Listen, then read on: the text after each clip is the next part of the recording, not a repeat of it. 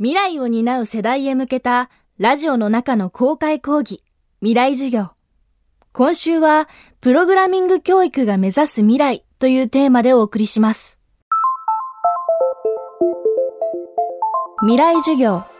この番組は、暮らしをもっと楽しく快適に、川口義賢がお送りします。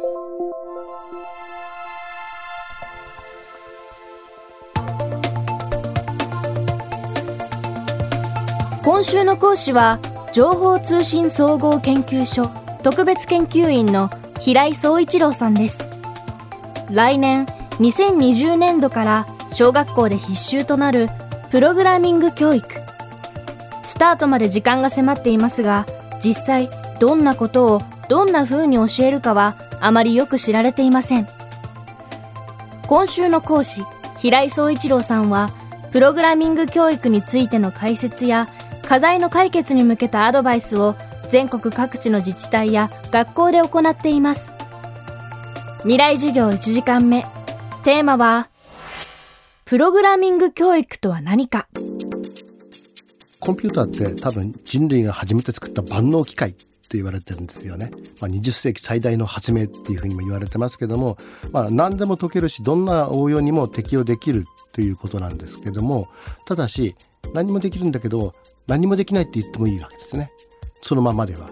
電卓は計算できますよね。あれだって小さなコンピューターかもしれませんが電卓は一つの機能に絞ったコンピューターかもしれません。でもコンピューターって命令さえ考える手順そうだな。計算する手順って言っていいかな。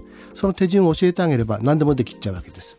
でもその手順ですね。計算する手順というそれをコンピューターに教えることその手順自体がプログラム。その手順を教えてあげること打ち込むことがプログラミングということになります。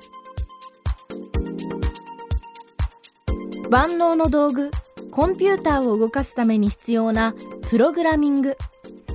学校で必修にしようという動きはどんなきっかけだったのでしょうか？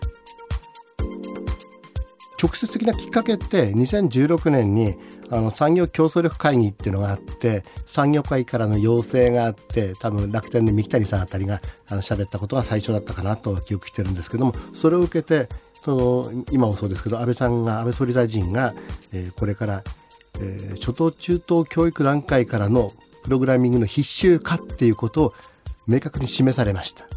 言っちゃったもんですからこれは文科省もやるしかない。ということでえー、きちんとした形で2020年からやりますよということが、えー、会議の中でも示されて公になりました。これが直接的なスタートです。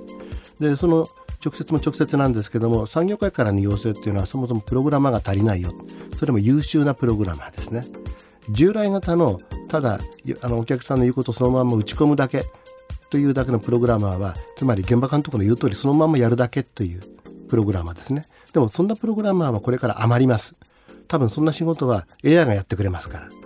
しかし本当に必要なプログラマーというのはクライアントの要望を聞いてコミュニケーションしてどんなものを作りたいの？どんなもの欲しいの？っていうことをちゃんと調整をしてそれをゼロから今までなかったサービスをクリエイティブな感じで作り出しちゃおう。それを作り出すためにはすごいスペシャルな知識や技能必要ですよね。そういうプログラマーは圧倒的に足りないんです。だからそういった人たちが必要だよということが一つ。それから産業界の中でも、まあ、言われたことしかできない社員とかそういうのがいろいろ問題になってきました、うん、それでは困るよね。自分で考えて判断して行動できる人間が絶対産業には会には必要なんだ。会社には必要なんだ。そういう人間をきちんと育ててほしいね。という2つの要望が直接的なものともっと全体的なものとって2つの要望があったということですね。これがやっぱり学校教育に求められたことなのかなというふうに思っています。あそういうのがあったもんですから、えー、文科省の方でも2020年からの学習指導論の中に位置づけをしたということになります。もうこれからどんどん日本も人口が減ってきます。そうすると一人一人の人間のパフォーマンスがぐっとスキルアップをしていかないといけないのかな。その中で特に必要なのがクリエイティビティなんじゃないかと思います。コミュニケーション能力であったりクリエイティビティであったりそれから先ほど申し上げたスペシャリティな、え知識や技能やそういったものがこれからの社会の中で必要なスキルと私は考えています。今後圧倒的な不足が予測される独創性を持ったプログラマー。この独創性という点については IT に限らずこれからの時代あらゆる産業に不可欠な能力と言われています。それを養うのがプログラミングの根本にある考え方です。これもいくつかの考え方あるんですけどまず言語そのものが変わってますよね。昔あのベーシックとか C とかいろいろやってきました。今 Java がメインかなと思うんですけども、まあ、この先 AI が入ってくると今度は Python だなっていうなってくる。だから今それを習ったところで直接習ったところで将来自分が大人になった時に使えるかっていうと違ってしまう。じゃあどうするのかっていうと根本にあるものとしてはプログラミングの考え方ですよね。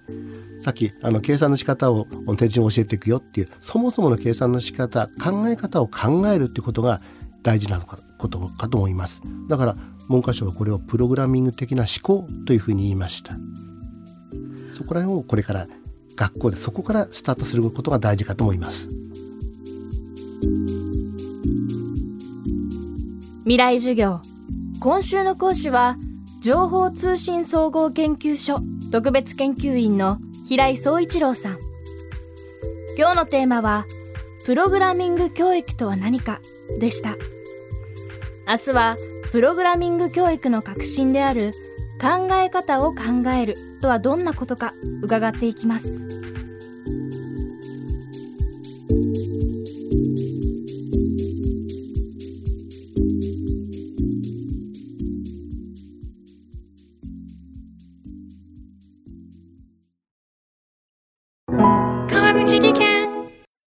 階段での転落。大きな怪我につながるので怖いですよね。足元の見分けにくい階段でもコントラストでくっきり。白いスベラーズが登場しました。皆様の暮らしをもっと楽しく快適に。川口技研のスベラーズです。未来授業。この番組は暮らしをもっと楽しく快適に川口技研がお送りしました。